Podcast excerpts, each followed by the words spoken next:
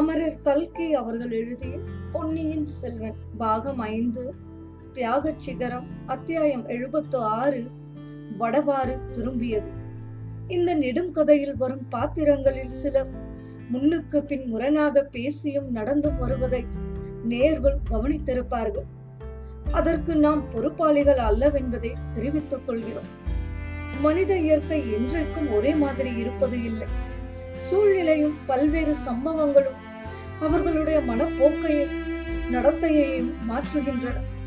நேற்றைக்கு ஒரு விதமாக பேசி நடந்து கொள்கிறவர்கள் இன்றைக்கு முற்றும் முரணான முறையில் பேசுகிறார்கள், நடந்து கொள்கிறார்கள். பெரிய பழுவேட்டரையர் இக்கதையின் ஆரம்பத்தில் ஒரு பெரிய ராஜரீக சதி ஆலோசனைக்கு தலைவராயிருந்தார். இப்போது பலர் அறிய தாம் செய்த குற்றத்தை எடுத்துச் சொல்லி அதற்கு பிராயச்சித்தமாக தம் சிரத்தை தாமே துணித்துக் கொண்டு உயிரை விட விரும்பினார். பெரிய சம்புவரையர் இளவரசர் கரிகாலரின் உயிரற்ற உடலை கண்டதும் அடைந்த திக்பிரமையில் எப்படியாவது அந்த படுகொலை பழி தம் குடும்பத்தின் மீது சாராமற் போக வேண்டும் என்னும் கவலையினால் தமது பழைய மாளிகையையே எரிக்க முற்பட்டார். அந்த பழியை வேறு யார் தலையிலாவது சுமத்திவிட வேண்டும் என்ற ஆவல் கொண்டு தம் மகனையும் அந்த முயற்சியில் ஏவிவிட்டார். இப்போது குற்றம் தம் பேரில் சாரவில்லை என்று அறிந்த பிறகு தம் அருமை புதல்வி வந்தியத்தேவன் பேரில் கொண்டிருந்த அன்பின் ஆழத்தை அறிந்த பிறகு வேறு விதமாக பேசலானார். இந்த கதையின் ஆரம்பத்தில் மூடு பல்லக்கில் மறைந்து வந்த போலி மதுராந்தகனையே உண்மை மதுராந்தகன் என்றும் அவனே பின்னால் உத்தம சோழ சக்கரவர்த்தியாக போகிறான் என்றும் நேர்கள் நம்பும்படியாக நாம் செய்திருந்தோம். கதை போக்குக்கு அது அவசியமாயிருந்தது. ஏன் முதன் மந்திரி அனிருத்தருக்கு ஓரளவு பழைய ரகசியங்கள் தெரிந்திருந்த போதிலும் அவரும் மதுராந்தகரின் முடிசூட்டப்பட வேண்டும் என்று கருதினார். அக்காலத்தில் நடந்த நிகழ்ச்சிகளின் முன்பின் விவரங்களை அவர் பூரணமாக அறிந்திருக்கவில்லை. ஆகையால் போலி மதுராந்தகர் கண்டராதித்தரின் புதல்வர் அல்லவென்றாலும் சுந்தர சோழருக்கும் மந்தாகினிக்கும் பிறந்த புதல்வர் என்று எண்ணினார். அதனால் அவரும் தடுமாற்றம் அடைந்து முன்னுக்கு பின் முரணாக நடந்து கொள்ள வேண்டியதாயிற்று. இந்த கதையிலேயே நேர்மையில் சிறந்தவர் என்றும் சத்திய சந்தர் என்றும் நாம் கருதி வந்த அருள்மொழி தேவர் முன்னுக்கு பின் முரணாக பேசியதை நாம் கடைசியாக பார்த்தோம். இத்தனை காலமும் தமக்கு அரசுரிமை வேண்டவே வேண்டாம் என்று சொல்லிக் கொண்டிருந்தவர் இப்போது திடீரென்று தம் போக்கை மாற்றிக்கொண்டு நானே முடிசூட்டிக் கொள்வேன் என்று பலர் அறிய சொல்ல ஆரம்பித்து விட்டார். சமய சந்தர்ப்பங்கள் தான் அவருடைய இந்த மாறுதலுக்கு காரணம் என்பதை நாம் எடுத்துக்காட்ட வேண்டிய அவசியம் இல்லை அல்லவா? ஆம், அருள்மொழி தேவரின் வார்த்தைகள் அங்கிருந்தோர் அனைவரையும் வியப்பும் திகைப்பும் அடைய செய்தன. அதே சமயத்தில் அவர்களுடைய மனதில் ஒரு நிம்மதியையும் உண்டாக்கின. சோழ சிங்காதனம் ஏறுவதற்கு எல்லா வகையிலும் தகுதியானவரும் உரிமையுள்ளவரும் பொன்னியின் செல்வர்தான் என்பதை அனைவரும் உள்ளத்தின் உள்ளே அந்தரங்கத்தில் உணர்ந்திருந்தார்கள். சோழ சாம்ராஜ்யத்தில் வாழ்ந்த மிக பெரும்பாலான மக்களின் விருப்பமும் அதுவே என்பதை அறிந்திருந்தார்கள். மக்களின் பொது விருப்பத்துக்கு விரோதமாக வேறொருவரை சிங்காதனம் ஏறச் செய்தால் அதனால் நேரக்கூடிய பின்விளைவுகள் எப்படி இருக்குமோ என்ற கவலையும் அவர்கள் மனதில் இருந்தது. ஆனாலும் பல்வேறு காரணங்களினால் அங்கிருந்தவர்களில் யாரும் பொன்னியின் செல்வருக்கு முடிசூட்ட வேண்டும் என்று சொல்ல துணியவில்லை. இப்போது பொன்னியின் செல்வரை முன்வந்து நானே மகுடம் சூட்டிக் கொள்ளப் போகிறேன், தங்கள் திருக்கரத்தினால் முடிசூட்ட வேண்டும் என்று பெரிய பழுவேட்டரையரை பார்த்து கூறியதும் அனைவருடைய உள்ளத்திலும் அமைதியும் மகிழ்ச்சியும் உண்டாயின. நல்ல முடிவு ஏற்பட்டு விட்டது. ஆனால் அந்த முடிவு செய்ய வேண்டிய தர்ம சங்கடமான பொறுப்பு நம்மை விட்டு போய்விட்டது என்று உவகையும் ஆறுதலும் அடைந்தார்கள். பொன்னியின் செல்வரிடம் குடிகொண்டு பிரகாசித்த அபூர்வமான காந்த சக்தியானது அவர் எதிரில் அவருக்கு விரோதமாக யாரும் பேச முடியாமல் செய்தது என்பதை முன்னமே நாம் பார்த்திருக்கிறோம். ஏன் வைர நெஞ்சம் படைத்தோம் சின்ன பழுவேட்டரையர் கூட பொன்னியின் செல்வரை நேரில் கண்டதும் தலை வணங்கி அவருக்கு முகமன் கூறி வரவேற்றதை நாம் பார்த்தோம் அல்லவா? பெரிய பழுவேட்டரையர் தம் உயிரை தாமே போக்கிக் கொள்ளும் முயற்சியை பொன்னியின் செல்வர் தடுத்து நிறுத்தியதை அறிந்தார். அவருடைய வார்த்தையின் பொருளையும் உணர்ந்தார். இளவரசரின் செயலும் சொற்களும் அவரது உள்ளத்தை நெகிழச் செய்தன. உணர்ச்சி மிகுதியினால் அவருடைய உடலும் நடுங்கியது. கண்களில் கண்ணீர் மல்கியது. நான் தழுதழுத்தது. ஒருவாறு மனதை விரைவில் திடப்படுத்திக் கொண்டு அவர் கூறினார், சோழகுல தோன்றலே பொன்னியின் செல்வா, தங்களுடைய சொற்கள் எனக்கு அளவிலா மகிழ்ச்சியை அளித்தன. தாங்களே முடிசூட்டிக் கொள்ள வேண்டும் என்று நான் தங்களை வேண்டிக் கொள்ள எண்ணினேன். சோழ குலத்துக்கே துரோகியாய் போய்விட்ட எனக்கு அந்த வேண்டுகோள் விடுக்கவே உரிமை இல்லை என்று பேசாதிருந்தேன். தங்களுடைய பெரிய பாட்டனாரும் மகா புருஷருமான கண்டராதித்த சக்கரவர்த்தி ஒரு ஏற்பாடு செய்துவிட்டு போனார். தமது சகோதரர் வம்சத்தில் வந்தவர் சிங்காதனம் ஏற வேண்டும் என்று அந்த மகான் வற்புறுத்தி கூறினார். அவர் செய்திருந்த ஏற்பாட்டுக்கு விரோதமாக நாங்கள் சில காரியங்கள் செய்ய எண்ணினோம்.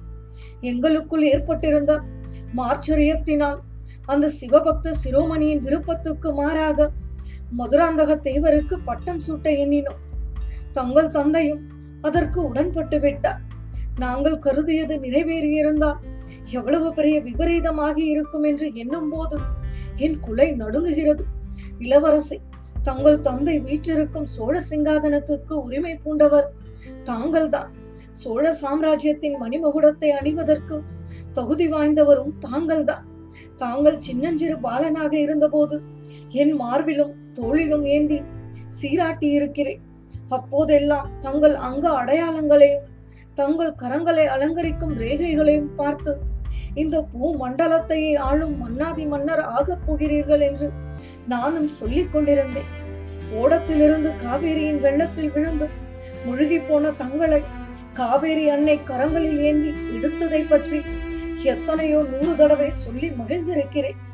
இந்த 3 வருட காலத்திலேதான் காமக்ரோத மத மாச்சரியங்கள் என் மனதை கெடுத்துவிட இடம் கொடுத்து துரோகியாய் போய்விட்டேன். பொன்னியின் செல்வா, தாங்கள் சோழ சிங்காதனம் ஏறி மணிமகுடத்தை எடுத்து தங்கள் சிரசில் சூடும் தகுதியை நான் இழந்துவிட்டேன். என் கரங்களும் இழந்துவிட்டன. இந்த கரங்களினால் நான் இனி செய்யக்கூடிய புனிதமான காரியம் என் குற்றத்துக்கு பரிகாரமாக என்னை நான் மாய்த்துக் கொள்வதுதான். இல்லை இல்லை, கூடவே கூடாது என்று அந்த மந்திர ஆலோசனை சபையில் பல குரல்கள் எழுந்தன. சுந்தர சோழர் உருக்கம் நிறைந்த குரலில் கூறினார், மாமா, இது என்ன வார்த்தை, இது என்ன காரியம்? தாங்கள் சோழ குலத்துக்கு அப்படி என்ன துரோகம் செய்து விட்டீர்கள்? ஒன்றுமில்லையே, என்னுடைய குமாரர்களுக்கு பதிலாக என் பெரியப்பாவின் குமாரரை சிங்காதனத்தில் அமர்த்த எண்ணினீர்கள். அது சோழ குலத்துக்கு எப்படி துரோகம் செய்ததாகும்? என் புதல்வர்களை காட்டிலும் என் பெரிய தந்தையின் குமாரனுக்கு சோழ குலத்து மணிமகுடம் புனைய அதிக உரிமை உண்டல்லவா? இப்போது கூட என் மனதில் உள்ளதை சொல்ல நீங்கள் அனுமதி கொடுத்தால், முதன் மந்திரி அனிருத்தர் குறுக்கிட்டு, பிரபு, இந்த நாடெங்கும் அருள்மொழிவர்மரை திருமுடி சூட வேண்டும் என்ற குரல்கள் ஒலிக்கின்றன. இத்தனை நாளாக அஞ்ஞாதவாசம் செய்து வந்த கண்டராதித்த தேவரின் திருக்குமாரரும் அதே உறுதி கொண்டிருக்கிறார். பொன்னியின் செல்வரும் அதே முடிவுக்கு வந்துவிட்டார். இனி அதற்கு மாறாக யோசனை எதுவும் செய்வதில் பயனொன்றுமில்லை என்றார். நீங்கள் யாரேனும் அவ்வாறு யோசனை செய்தாலும் நான் ஒப்புக்கொள்ள முடியாது என்றார் சேந்த நமதனாகிய மதுராந்தக தேவர். என் மகன் கூறுவதுதான் சரி, இனி வேறு யோசனை செய்ய வேண்டியது இல்லை என்றார் செம்பியன் மாதேவியார். அன்னையே, தங்கள் வார்த்தைக்கு எதிர்வார்த்தை கூறக்கூடியவர் இங்கு யாரும் இல்லை. கடவுளின் விருப்பத்தின்படி நடக்கட்டும். ஆனாலும் பழுவூர் மாமா நம் குலத்துக்கு துரோகம் செய்து விட்டதாக கூறி தம் உயிரை மாய்த்துக் கொள்ள விரும்புவது சரியில்லைதானே? தங்கள் திருக்குமாரருக்கு முடிசூட்ட வேண்டும் என்று அவர் பிரயத்னப்பட்டது சோழ குலத்துக்கு துரோகம் செய்தது ஆகாது அல்லவா என்றார் சக்கரவர்த்தி. பெரிய பழுவேட்டரையர் தொண்டையை கணைத்துக் கொண்டு கூறலுற்றார், ஐயா, கேளுங்கள். என்னுடைய முயற்சி பலிதமாயிருந்தால் எவ்வளவு பயங்கரமான விபரீதம் நடந்திருக்கும் என்பதை கேளுங்கள். இதை நான் சொல்லாமலே என் உயிரை மாய்த்து கொள்ள விரும்பினேன். முக்கியமாக சோழ சாம்ராஜ்யத்தின் மேன்மையை தவிர வேறு எதையும் கனவிலும் கருதாதவனான என் சகோதரன் காலாந்தக கண்டரின் மனதை புண்படுத்த தயங்கினேன். ஆயினும் இப்போது என் மனதை கல்லாக்கி கொண்டு உண்மையை சொல்லிவிட தீர்மானித்து விட்டேன். சக்கரவர்த்தி, நாங்கள் மகான் கண்டராதித்தரின் குமாரர் என்று எண்ணி சோழ சிங்காதனத்தில் ஏற்றி வைப்பதற்கு இருந்தவன் சோழ குலத்துக்கு பரம்பரை பகைவனான வீரபாண்டியனுடைய மகன். ஐயோ இல்லை, அப்படி இருக்க முடியாது. என்றெல்லாம் அச்சபையில் குரல்கள் எழுந்தன. உங்களுக்கு நம்புவது கஷ்டமாகத்தான் இருக்கும். என் காதினாலேயே நான் கேட்டிராவிட்டால் நானும் நம்பி இருக்க மாட்டேன். அரசர் கரசே, என்னுடைய அவமானத்தை நான் மீண்டும் சொல்லிக் கொள்ள வேண்டியதாய் இருக்கிறது. 3 ஆண்டுகளுக்கு முன்னால் நான் எந்த பெண்ணின் முகலாவண்யத்தை கண்டு மயங்கி மோக வலையில் வீழ்ந்து அவளை என் அரண்மனையில் சர்வாதிகாரியாக்கி வைத்திருந்தேனோ அவள் வீரபாண்டியனுடைய மகள். அவள் வாயினால் இதை ஆதித்த கரிகாலரிடம் சொல்லியதை நான் என் காதினால் கேட்டேன். வீரபாண்டியனை ஆதித்த கரிகாலர் கொன்றதற்கு பழிக்கு பழி வாங்கவே பழுவூர் அரண்மனைக்கு அவள் வந்திருந்தாள். அதற்குத்தான் சமயம் பார்த்து கொண்டிருந்தாள். அந்த பாதகியும் அவளுடன் சதி செய்தவர்களும் கரிகாலரை கொன்றுவிட்டு வீரபாண்டியனுடைய குமாரனையே சோழ சிங்காதனத்தில் ஏற்றி வைக்க திட்டமிட்டிருந்தார்கள். நம் குலதெய்வமான துர்கா தேவியின் அருளினால் அத்தகைய கொடிய விபரீதம் நேராமல் போயிற்று. துர்கா பரமேஸ்வரியின் கண்களை திறப்பதற்காகவே அந்த வானர் குலத்து வீரனை அனுப்பி வைத்தார். அவன் மூலமாகவே இந்த பயங்கரமான ரகசியங்களை நான் அறிய முடிந்தது. இன்னும் சில செய்திகளை அவனிடம் நான் கேட்டறிய வேண்டும் என்று இருந்தேன். அவனை இந்த இளம் சம்புவரையன் கொன்று வடவாற்று வெள்ளத்தில் விட்டுவிட்டு வந்துவிட்டான். நிர்மூட இந்த வார்த்தையை கேட்டு அங்கிருந்தோர் அனைவரும் திகைத்து போய் நிற்கையில் கந்தமாரன் மட்டும், ஐயா, எப்படியும் அந்த வந்தியத்தேவனும் சதிகார கும்பலுடன் சேர்ந்தவன்தானே, அவனை நான் வேலிருந்து கொன்றதில் குற்றம் என்ன என்றார். பெரிய பழுவேட்டரையர் அவனை கோபமாக திரும்பி பார்த்தார். அச்சமயம் அனிருத்தர் குறுக்கிட்டு, ஐயா, வானர்குல வீரனை கொன்றுவிட்டதாக இவன் சொல்கிறார். அவ்வளவுதானே, இவன் வேலெறிந்து கொன்றவன் வந்தியத்தேவன் என்பது என்ன நிச்சயம் என்று கேட்டார். பார்த்திவன் சிறிது தனிவான குரலில், வடவாற்று வெள்ளம் திரும்பி மேற்கு நோக்கி பாய்ந்து செத்தவனின் உடலை கொண்டு வந்தால் ஒருவேளை உண்மை வெளியாகும் என்றார். யார் கண்டது, வடவாற்று வெள்ளம் திரும்பி பாய்ந்தாலும் பாயலாம் என்றார் முதன் மந்திரி அனிருத்தர். அவருடைய வாக்கை மெய்ப்படுத்துவது போல அடுத்த கணத்தில் சொட்ட நனைந்திருந்த ஈரத் துணிகளிலிருந்து தண்ணீர் துளிகளை சிந்தவிட்டு கொண்டு வந்தியத்தேவன் அந்த மந்திர ஆலோசனை மண்டபத்தில் பிரவேசித்தார். அவனுடைய முகத்தின் மிரண்ட தோற்றமும் அவன் உள்ளே வந்த அலங்கோலமான நிலையும் வெள்ளத்தில் மூழ்கி இறந்தவனுடைய உடல் ஏதோ ஒரு ஜால வித்தையினால் எழுந்து நடமாடுவது போன்ற பிரம்மையை பார்த்தவர்களின் உள்ளத்தில் உண்டாக்கின. ஆஹா, வடவாற்றின் வெள்ளம் திரும்பியே விட்டது, இறந்தவனையே உயிர்ப்பித்து கொண்டு வந்துவிட்டது என்றார் முதன் மந்திரி அனிருத்தர். அச்சமயம் வந்தியத்தேவன் அங்கே அந்த கோலத்தில் எவ்வாறு வந்து சேர்ந்தான் என்பதை நேயர்களுக்கு நாம் அறிவித்தாக வேண்டும். பொன்னியின் செல்வர், புந்தவை தேவி முதலியோர் தன்னை தனியே விட்டு சென்ற பிறகு வந்தியத்தேவன் மிக்க மனச்சோர்வு அடைந்திருந்தார்.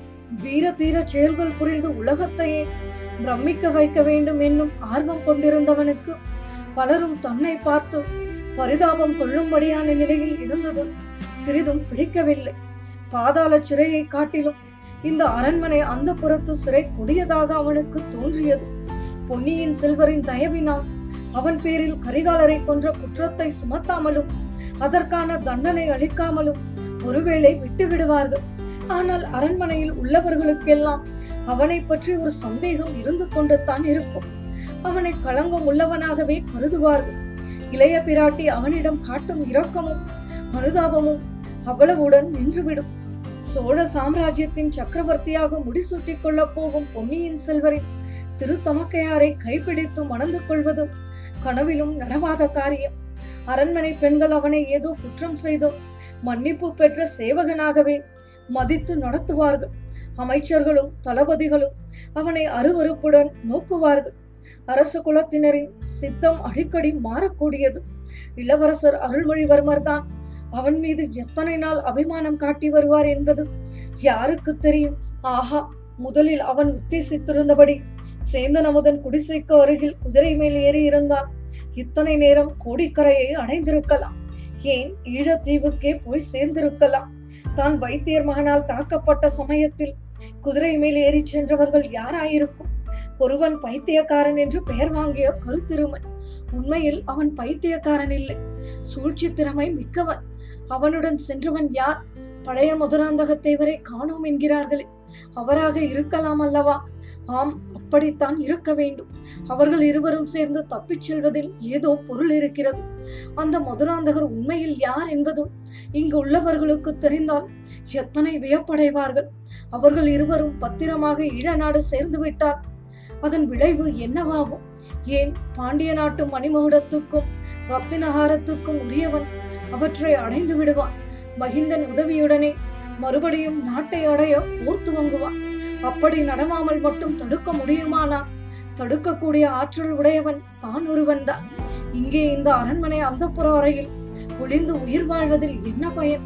இவ்வாறெல்லாம் எண்ணமிட்டு கொண்டு வந்தியத்தேவன் அந்த அறையில் அங்குமிங்கும் வட்டமிட்டு உலாவிக் கொண்டிருந்தான்.